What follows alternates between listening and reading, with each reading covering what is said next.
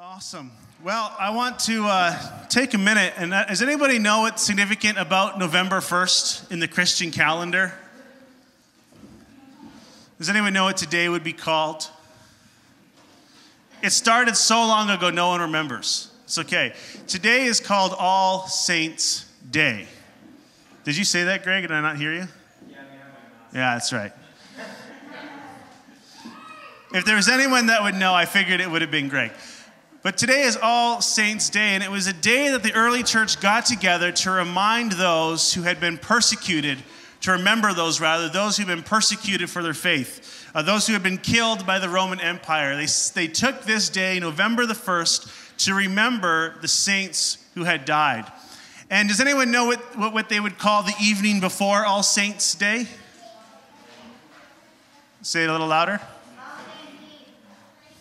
I heard three. Oh, let's go over this side of the room.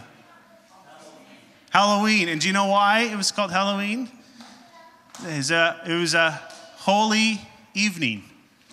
A little change in the language. It was a holy evening to prepare for All Saints Day, to prepare and remind ourselves that there are believers who gave their lives for the sake of the gospel, who gave their lives so that the world would know Jesus. They gave everything that they had, everything that they were, everything that they are. They sacrificed it all so that the world would know that there is hope for all time. They gave everything they had, and so we take All Saints Day and we remember the sacrifice that was given so that we would know just how much God loves us, just that we would know that we can be a part of God's family. I think that's pretty cool. Now, Halloween, I think it's awesome that we give out treats, we give out candy, and I will say, from what I've seen in pictures on social media the last 24 hours or less, from my own personal experience, walking through the rain last night with the kids, going door to door, we live in an incredibly generous community. Like, I got to raid the kids' candy last night after they went to bed, and there was like my favorite chocolate bar in there. It was a double cup stuffed Reese's peanut butter cup. Can you believe that's what they're giving kids today? I got to eat it. They don't even know. I ate all of it. And my wife, who is like been extraordinarily disciplined in her working out and her healthy eating, it was so good, she ate one of the kids' jumbo chocolate bars last night. And she shared it with me. I had more than I needed. But we remember All Saints Day, the generosity they gave towards us, and it's so cool that 2,000 years later, we may celebrate generosity, and people might not know why they actually celebrate generosity and giving out candy and treats. And who gave out? Does anyone give out tricks anymore? I didn't see hardly any tricks. Did you? Yeah, that sounds par for the course for you, Adeline. That was Frank. Would Frank do tricks, do you think, Amy? No. Well, I know, because we walked by his house and he didn't give us anything. I was just going to take his boat, but whatever. But it's so cool to celebrate generosity. And I tell you, kindness goes a long way. The last few weeks, we've been talking about breaking the rules a little bit, at least breaking the barriers that exist between us and God. And sometimes we put in policies, we put in ways to do things to help us get closer to God. But sometimes those things tend to get in the way, or we start to use them to our advantage and not to the advantage of the kingdom of God. And we've been talking about this the last few weeks, and Jesus is addressing in Matthew chapter 23, as we open to the Bible today. We talked about it last week, the week before, and I went home last week. Well, I'll tell you later, but I went home last week feeling like I'm so glad next Sunday's coming because that was awful. I felt so bad about last Sunday's message. I don't know if it was just being distracted or what, but I realized one of the problems that I had last week. I'm going to get to it in a little bit, and I'm going to fix it this week, okay? Because we can have that opportunity to do that. But my hope and desire is that there is nothing that would stand in the way from you having access to our Heavenly Father. I hope that nothing stands in the way between you and Jesus today. Years ago, a man named John walked into his local bank branch, something we're not allowed to do in Terrace Bay because we don't have a bank. And he went in just wearing his casual attire, put on his jeans, his blue jeans, maybe a nice shirt, nothing too fancy. And he needed to finalize a business transaction. And as he walked into the bank, he said to the teller, "This is what I need to do, is kind of a bigger deal." And she said, "Well, you need to talk to an official officer of the branch. They're not available. You'll have to come back tomorrow." And he understood. He said, "No problem. And here's another problem we don't have to deal with here." He said, "Can you validate my parking?" Anytime I go to the city, I hate having to pay for parking. We are blessed to live in small towns where we don't have to pay for parking. And we still end up with nice roads and sidewalks, and we don't pay for parking. Figure that out. Anyways, she says, "Well, we can only validate your parking if you complete a business transaction." And he says, "Oh, is that so? Can you make an exception since the reason that I'm here can't be accomplished, not of no fault of my own, but because you are not available to serve me in this moment?" She says, "Sorry, rules are rules, sir. That is not allowed." And so he says, "Fine, I would like to make a transaction. In fact, I would like it to be my final transaction. Would you withdraw every dollar from my account?" Which was to the tune of $1.5 million. And she says, "Okay, sir, I guess we can help you with that." Turns out this guy's last name was Akers, John Akers, who at the time was the chairman of IBM. Now, maybe you've never heard of IBM now, but if you've been around for a while, you know that IBM is a pretty significant tech company. And the chairman of the board has this encounter with this teller who is not willing to budge on the rules or make an exception for a policy that really didn't make sense in this moment. And he says, "I'll just take my business elsewhere." She missed out on the opportunity to serve this man and his company. What seemed like a petty thing at the time led to a huge loss in that moment for this bank. I think this is exactly the issue that Jesus is dealing with when he's talking to religious leaders in Matthew 23. He's saying, "Look, you guys are making it nearly impossible for people to come to God. In fact, not only are you making it really difficult, you're taking the joy out of it. Serving God is not supposed to be a burden. Following Jesus should not be hard." He says, "You're taking the joy, you're taking it and making it impossible to follow." And so he gives this list of 7 woes that you can find in Matthew chapter 7. If you have an older translation, you might find 8 of them. But believe it or not, I believe verse 14, if you look in the New International Version of your Bible, or maybe the English Standard Version, does not have a verse 14. So if you want, you can go to your Bible right now and go to Matthew 23. And if I tell you to read verse 14 aloud, you probably will have nothing to say because nothing will be written down.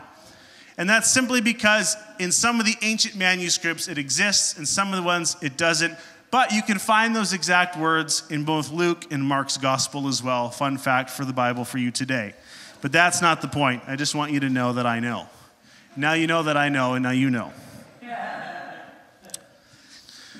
I want to briefly look at these 7 things, and when I say briefly, I'm going to do like a rapid-fire list here. So if you get bored, that's fine. I get bored too. But if you want the details, just go back and watch it later. And then I'm going to get to what I call the good part, what this really means for us today. But the first one I talked about 2 weeks ago, I'm not going to spend a lot of time on today, was basically what I just said. They were preventing others from entering the kingdom of God. Their antagonism caused many to denounce and turn away from Jesus. The very fact that they were leaders meant that their followers, the people that followed them, automatically would not follow Jesus because they said not to. It meant that their followers rejected the Messiah because they rejected the Messiah. Number 2, Jesus condemns them for making converts of themselves. Why did he do this? Well, believe it or not, Jesus had disciples. I think we might know that if you've been around church for a while. And Jesus wasn't the only one to have disciples. In fact, it was common practice in Judaism that a rabbi would have disciples. And the rabbi would teach the disciples everything that he knew. Not only that, they said that those closest disciples would literally be covered in the dust from the feet of the rabbi. Meaning they followed so closely as they walked everywhere in the desert, they would literally be covered in the dust from the feet of the rabbi. That's what it meant to be a follower or a disciple at the time. And Jesus says, you are going to the ends of the earth. You're crossing the sea. You're going to all places of the land to make converts. And we would think, well, that's not a bad thing. We want people to go where God tells them to go, to make disciples of all nations. But the problem was they were not making followers of God or followers of God's word. They were making them just like themselves. They were evil, they were corrupt, they were power hungry, and they were making disciples who were what? Evil, corrupt, power hungry. You know, they taught them all the bad habits. So instead of following Elizabeth's path, they followed Pastor Gary's path. Instead of eating healthy and working out daily, she works 7 to 7, 12 hours a day. She gets up at like 5 in the morning, and I don't even hear her alarm go off. And she gets up and she works out and eats amazing, gross-looking things. And look at her now. She's phenomenal. She's incredible. She's beautiful. I mean, she's my wife, so I can talk about her like this. She's gorgeous. Like I'm not going to go there. Anyways, I like her a lot. If you want a good example to follow, follow her. If you want to get healthy and learn how to work out, don't follow me. It's pretty straightforward. I mean, I could make it look good right now, but really, this is really a rat. But that's exactly what they were doing. They were making converts of themselves and not as followers of the word, not of lovers of God, but as followers of themselves. And so Jesus lets out a woe for them. A woe is either just like a lament, like a grief expression, like I'm so sad that this is where you're at in your life. I'm so sad that it has come to this. And woe can also be used as a curse. And as we learn later on, as you read through Matthew 23 and into 24, the words that Jesus is speaking, they're words of sadness. They're words of grief. He says, these are the people that should know better. These are the people that should be leading the multitudes to get closer to God, not put up the gate, not put up the wall, not put up a barrier to keep them from coming to me. And he says, I lament, I am grieved. Woe to you for putting up these barriers. The next one goes, number 3, Jesus calls the religious leaders blind guides. He calls them blind fools, blind men. They were incredibly deceptive. However, they only really deceived themselves. Sure, they had a little bit of victory in the moment, but in the long term, in the eternal picture, the scheme of things, and through the eyes of the kingdom of God, they really only deceived themselves and all those who chose to follow them. They would do things like, for example, they would just kind of twist the rules to their advantage. Does anyone like to do that when they play a board game? Who here loves being the banker of Monopoly, right? You could slip a few extra 500s in there. It's okay, it's the bank fees. I'm the banker, I collect bank fees. It's just the way it is. It's exactly what the religious leaders of the day, the Pharisees, the scribes, the Sadducees, it's what they did to get ahead. It gave them power. It made them feel important.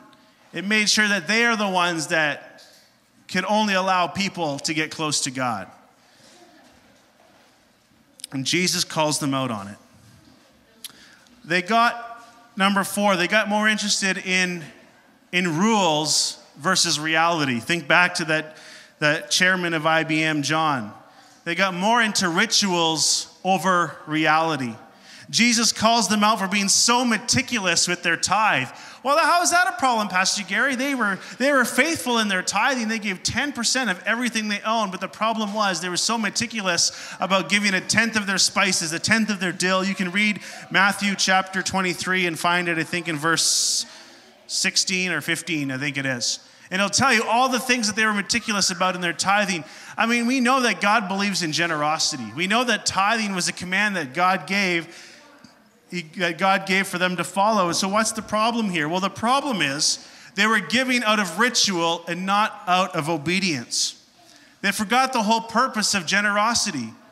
They were supposed to tithe 10% of all that they had so that they could feed the hungry, so they could take care of the poor. They forgot about justice. They forgot about mercy. They forgot about faithfulness.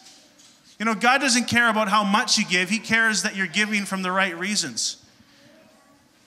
10% really was just the starting point, and they were so meticulous about it, they forgot who they were giving to.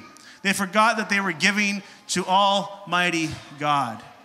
They forgot mercy. They forgot justice. They forgot faithfulness. You know, instead of doing one thing really well, they did both things poorly. You know, how do we feel if we were to hire a contractor and we were to get references from contractors? Would we hire the contractor with the reference that's going to do the bare minimum, just do exactly what needs to be done? Or are we going to hire somebody that's going to go the extra mile for us? That's going to see, you know, a little detail and take the time to correct that detail. In other words, are you going to hire a contractor like Greg, who's the good one, by the way? Or are you going to hire me just to get the job done? Okay, I don't make things look pretty. I get things done. I try really hard sometimes, and it looks a little better. I'm getting better. But if you had to pick, you would hire the contractor that gets things done and makes it pretty and does it well. Probably someone like Travis. I think Travis would be a guy that would do things well. Just from the time that I've met him, I think he's a guy that would do things well. Who would you rather hire? You'd hire the one that's going to go the extra mile for you. You'd hire the one that's going to do the job right. Because it's not about getting the job done. It's about doing it well. Why are you doing the job to begin with? Number 5, he calls them out for hypocrisy. No one likes a hypocrite.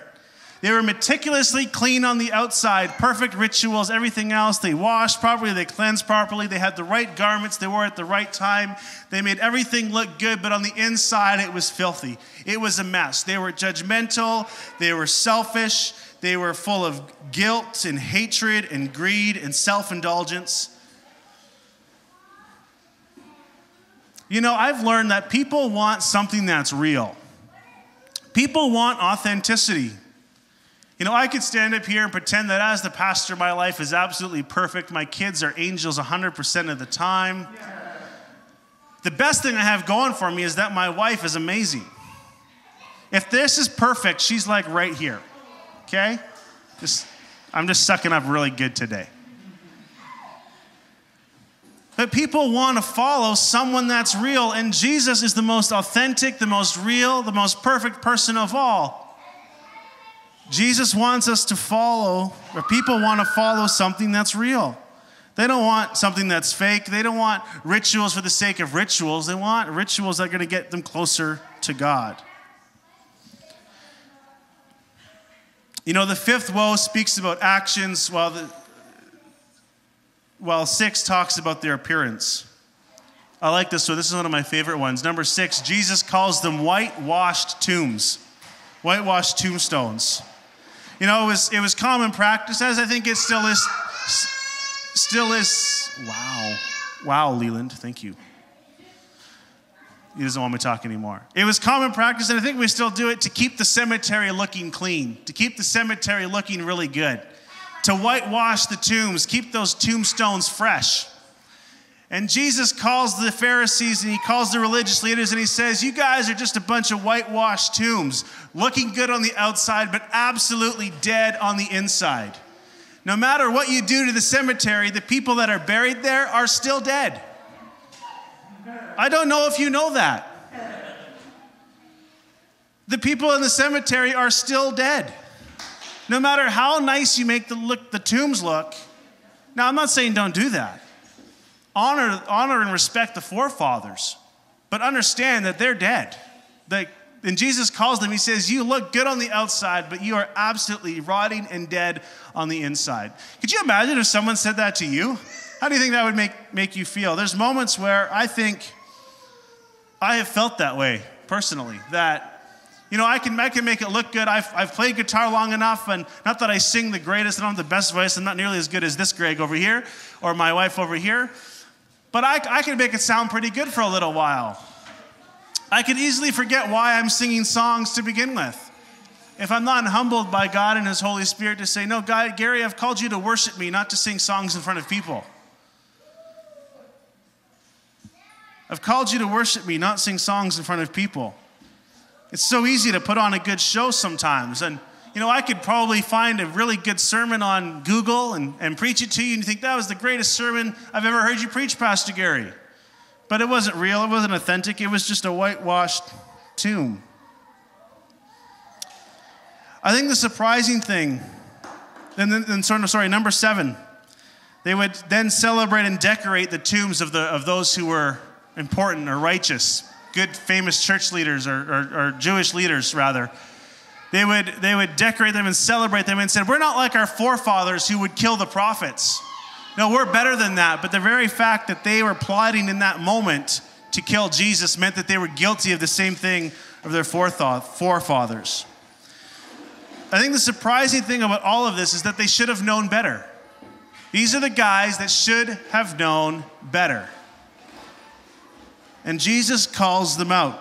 What does he call them? If you read further on in Matthew 23, he calls them snakes and he calls them a brood of vipers. Could you imagine at our next annual general meeting next week if the board, myself and the pastor's council, we got up here and one of you pointed a finger at us and said, Pastor and board, you're nothing but snakes and a brood of vipers.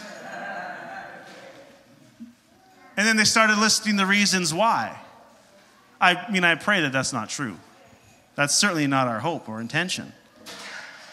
But that's sort of the setting that's taking place here. I said last week, it was like if I got together with Father Terry and, we set up a big meeting downtown or at a hall in town or something, and Jesus were to walk in the room with the community and start pointing the fingers at him and I as, the religious leaders in town kind of thing.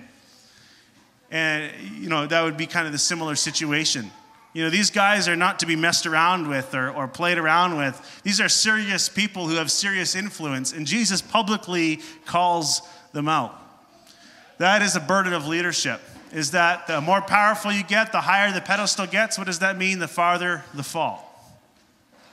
And Jesus is calling them out publicly. We know that Jesus does not take pleasure in this moment. We know that a parent, as valuable as discipline is for a child, it's a hard task to do. But Jesus does what must be done. He goes where he has to go. That's awesome, love. Thank you. And we see as he leaves Jerusalem with his disciples, he leaves the temple, and if you've been to Israel, you've seen a map. He leaves the temple and he goes up to the Mount of Olives, which is a little bit higher than Jerusalem, a little bit higher than the temple, and he can see the city. He can see the temple as he's up on this mountain, and he begins to mourn and grieve over the state that Jerusalem is in. These are God's chosen people to be a blessing to the world, and yet they've turned their very back on God yet again.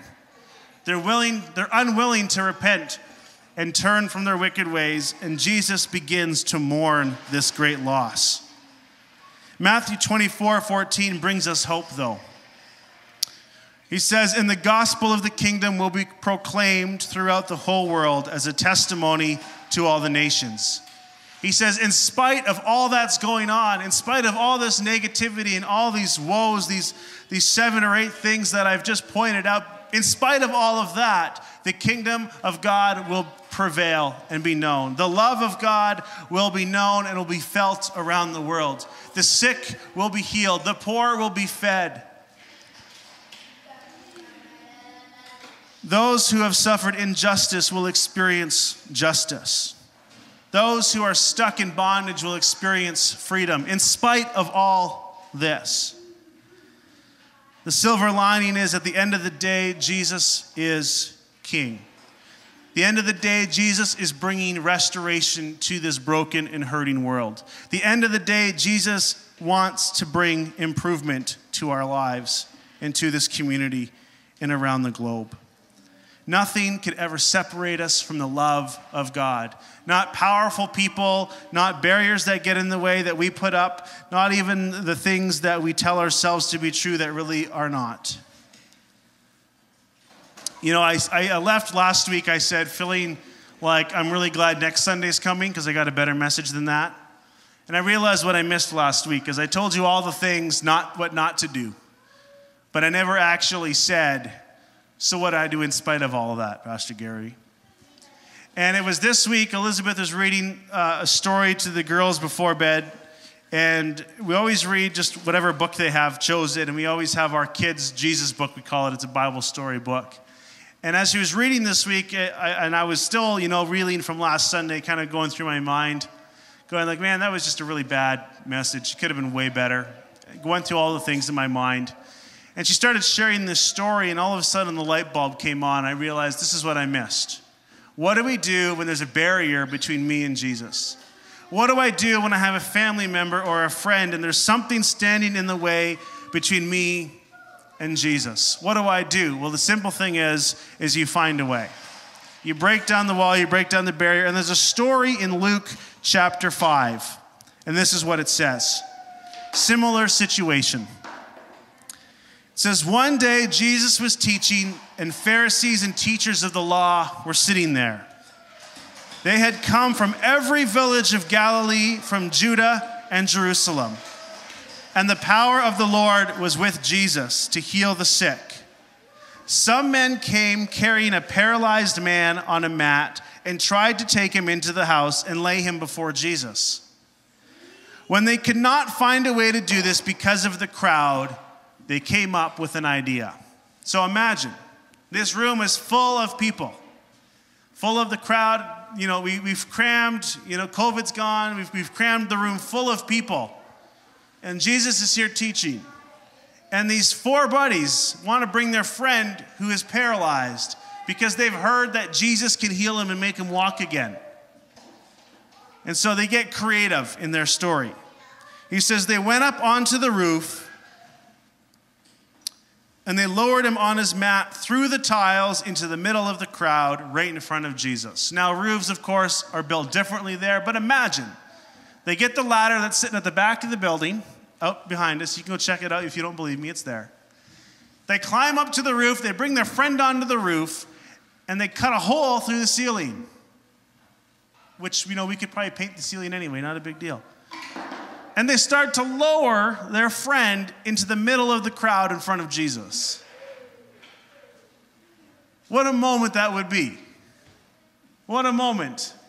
On a cold, windy, blustery day as the pastor, I'd be a little bit disappointed. I said, couldn't you have just texted me? We would have made a way. But what a moment. They are willing to do whatever it takes to get their friend to Jesus. You know, and the church. No, and almost. Oh, in the church. Oh, okay, good. Yeah, they're chanting, in the church, in the church. That's right. And they lower him into the crowd, and Jesus looks at him, and he says to the man, your sins are forgiven. And then there's a really good message here. We'll preach another time about what that means and why it made people upset. And then he says to them, he says to the man, pick up your mat and walk, and he walks out of the room. Completely healed. Remember, he's paralyzed, couldn't walk, couldn't move, couldn't do anything. Jesus forgives his sins. People get upset at that, and they say, who has the authority to forgive sins except for God? And Jesus says, you just said it right there. That means I'm God. And then they don't believe him, and he says, watch this. He says, because of your faith you are healed. Pick up your mat and walk. Jesus takes this crazy spiritual concept.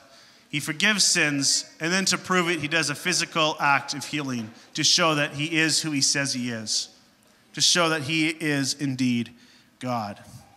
I want to see people come to Jesus not because it makes me look good as the pastor to put more people in the church. I want to see people come to Jesus so that they can be healed spiritually, physically, mentally, emotionally, so that people can find freedom to know that they don't have to have fear in this world. That no matter what COVID virus comes, no matter what sickness comes, no matter even if death should come upon me, I don't have to be afraid because my God is bigger than death. My Jesus has defeated death. In fact, it says they put him in the tomb. 3 days he came back to life. Not even death could hold him down. And then Paul reminds us that I have been made alive in Christ, which means if Christ lives inside of me, if Jesus lives inside of me, that I don't have to fear death either because there's just more life after death. I want people to have the hope to know that even if they breathe their last breath on this world, it's not the end for them. That there is so much more to life than just getting through day in and day out. There's so much more to life than coming to church and not coming to church. There's so much more to life than what you should do and what you shouldn't do. That God has called us to be a part of his family, and he wants something so rich for us and such an incredible blessing that he wants to bestow upon us, his children. He wants us to know his love. I want to be part of that family, and I want others to be a part of that family. And my prayer is that nothing would stand in the way between me and God. My failings, my sin, I pray and I believe that Jesus has taken it away. This is a declaration that I had written to say today. I say this: I declare today that Jesus is Lord. I have faith to believe that my sins are forgiven and I am spiritually healed. And in return, I solemnly swear that I surrender control of my life and, as a pastor, my leadership to Him today. I will live fearlessly in pursuit of Jesus, walking in love and humility. I will seek the power of the Holy Spirit to lead others to faith in Jesus, the living God. Amen. Today, if you find yourself in a similar place, I'm going to say that again and give you an opportunity to repeat after me. If you really want to know God, and if you want others to know God, I encourage you to repeat these words after me today. And if you're watching online, you can do it in the stillness of your home, wherever you're watching. But if you would do me a favor and maybe just close our eyes just to help eliminate some of the distractions.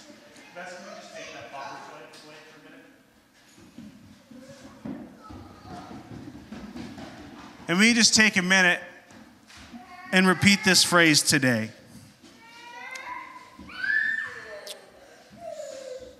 I declare that Jesus is Lord. I have faith to believe my sins are forgiven and I am spiritually healed. I solemnly swear that I will surrender control of my life to Him today. I will fearlessly live in pursuit of Jesus, walking in love and humility. I will seek the power of the Holy Spirit to lead others to faith in Jesus, the living God. Amen. Amen. If you said that today, I firmly believe that God will do incredible work in your life. And you can always rewind the video and watch it again, and I can post this later on our social media if you want to see that again as a reminder. But I truly believe God wants to use you to build His kingdom, to build His family here on the North Shore. I firmly believe that God wants to do great things in the lives of our kids, in the lives of parents, aunts, uncles, grandparents.